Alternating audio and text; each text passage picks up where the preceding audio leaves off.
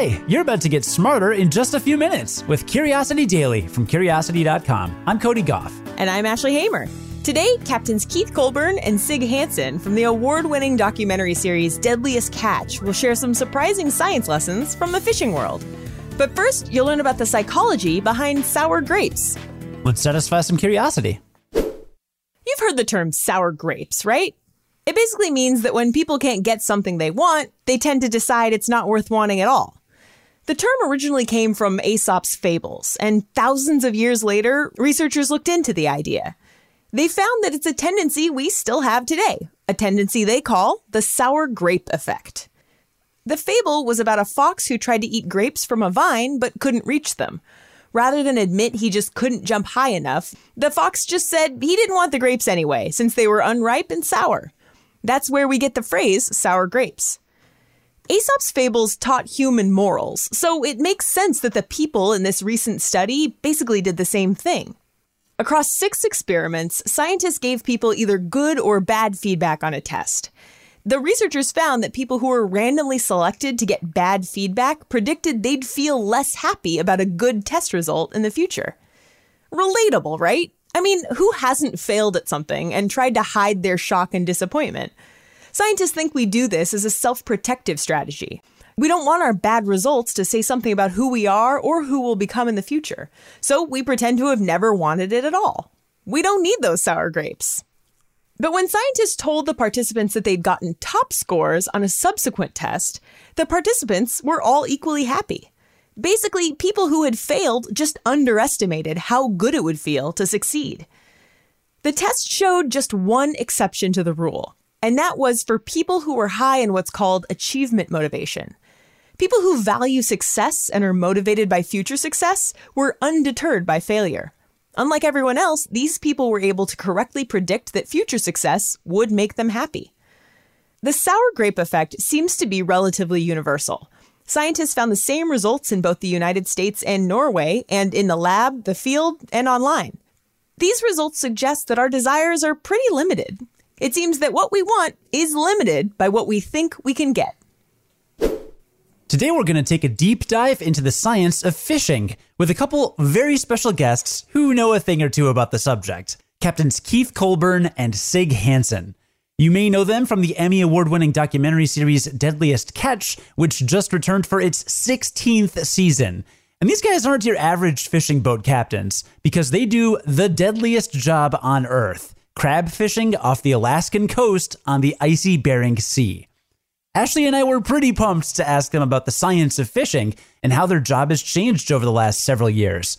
To start off, here's what Sig told us about sustainability these days we're all about sustainability. That's what we care about for our future. So these days, uh, the Alaskan fishermen will take 15% at most of the uh, overall mature males. And so the rest is discarded so that we can, you know, they can go back and grow and and uh, and populate. So we've been very careful with that. That being said, uh, we've done our part but even even though we do our part and we, we don't overfish and we're, we're very careful you still have this mortality rate you know there's still the very high swings up and down of, of different levels of populations. And that's just a mortality rate. And what's interesting to me is when you look at especially the fisheries if you stop fishing one species it affects all the others right? So in my opinion uh, the ecosystem there is really no, it's a man made ecosystem right now because everything up there is a product, it's a resource. And so when you overfish or underfish one, one resource, it kind of directly reflects onto another. And so it's a fine line that we're that we're playing. But so far, uh, I'm very proud to say that Alaska is all about sustainability, and uh, and it has changed all industries up there, you know, from pollock and codfish and crab and, and all these species that are harvested for food. Turns out the crews on fishing boats are doing their part to help keep ecosystems intact. Pretty cool, right? Well, you can't talk about ecosystems without also talking about climate change. So we followed up with this question Has climate change had a big impact on what you guys do? Here's Keith. It has definitely had a, a, an impact. And what it is is this it's changing oceans. They are warming. As they warm, we're having more severe weather patterns. The storms we see today are much more frequent and much more intense than what we were going through 10, 20, 30 years ago.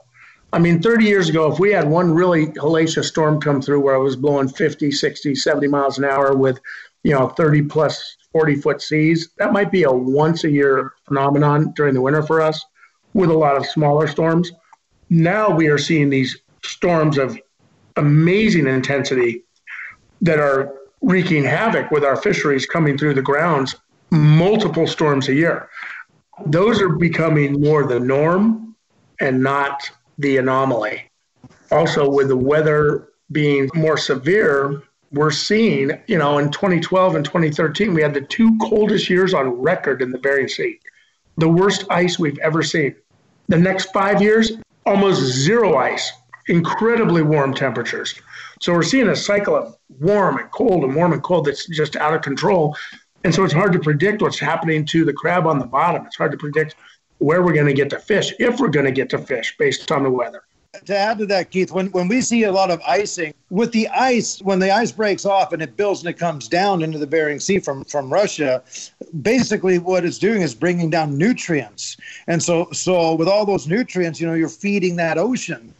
And now, like he said, if you're if you're not getting that ice, well, then you see differences in fish in the fishing. You'll see uh, maybe the, the crab schools are either farther north or different places than they may have been in the past. So there, there's no pattern that we can count on as fishermen. We, we know they're there. There's still an abundance of crab. It's just where are they?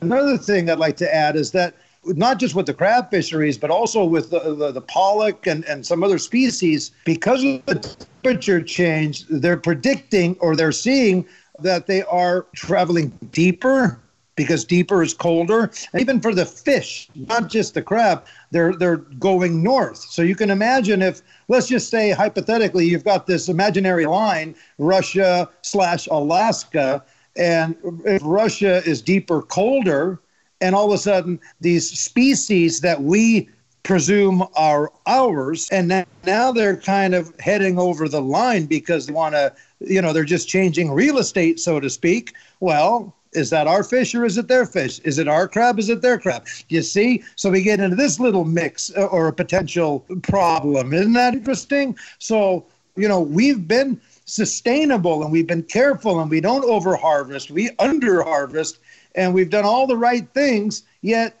well, say, say, you, say you're the one that under harvests.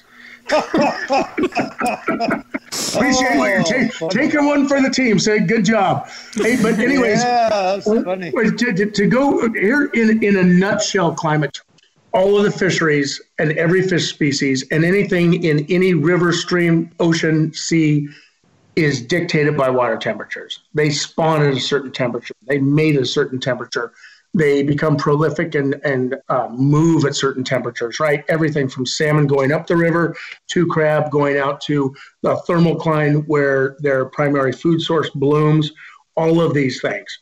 And so it's making it more and more difficult for us from year to year seeing these drastic swings in water temperatures that are we've never recorded before. We've had warmer temperatures in the Bering Sea in the last five years that have ever been recorded. And then before that, we had the temperatures I said that were colder. But this isn't just a fishing scale, it's a global thing. All right? The earth is made up of mostly water. It dictates everything from hurricanes to typhoons to you know storms and abnormal situations and we're seeing more and more you know 100 year floods 1000 year floods all of these different crazy aspects that are coming because of the climate changing. Now, if you don't believe in climate change, I don't know, go watch Pinocchio or something, whatever. I don't care. Um, but bottom line is the oceans are changing. And with that change, it is impacting the globe. And the globe, just like with our electronics on the boat, has become a much smaller place. We need to do a lot more to keep it healthy. There's a whole lot more you can learn from Captains Keith and Sig on Deadliest Catch, which returned for its landmark 16th season just last week. Tune into Deadliest Catch Tuesdays at 8 p.m. Eastern on Discovery. All right, so let's recap what we learned today. Well, sour grapes means you decide something isn't worth it when you can't get it, and researchers think it's a strategy for self protection. Do you ever do this? oh, man. Well, you know, I was going to run a marathon like you, but marathons are lame. I feel like whenever people make fun of my marathoning, that's always what I assume. I'm just like, you're you just have sour grapes. You're just jealous. That's what you're saying. You're just jealous. And we learned that sustainability is a big deal with fishing crews up in Alaska. Every species you fish impacts another species, so it's important to keep everything in balance. SIG calls it a man made ecosystem, and climate change is only making it harder to maintain. Yeah, hearing those guys really dig deep into the specific effects of climate change, like that kind of blew my mind, especially with the fish moving around and, and when you think about it moving over boundary lines, right? And actually they run into some Russian fishing boats on this season of Deadliest Catch, and that's that becomes kind of a big part of this season because everything's moving around. Yeah, they're trying to get to colder waters. And also, bonus, you're going to hear again from Keith and Sig later this week because we also asked them a little bit about how they're able to stay on boats in close quarters with small groups of people for long periods of time, which is something many people around the world are also forced to do right now. I can't imagine what you're talking about. right, exactly. So we're going to get their very fun, but also very helpful advice later this week. Stay tuned. Nice.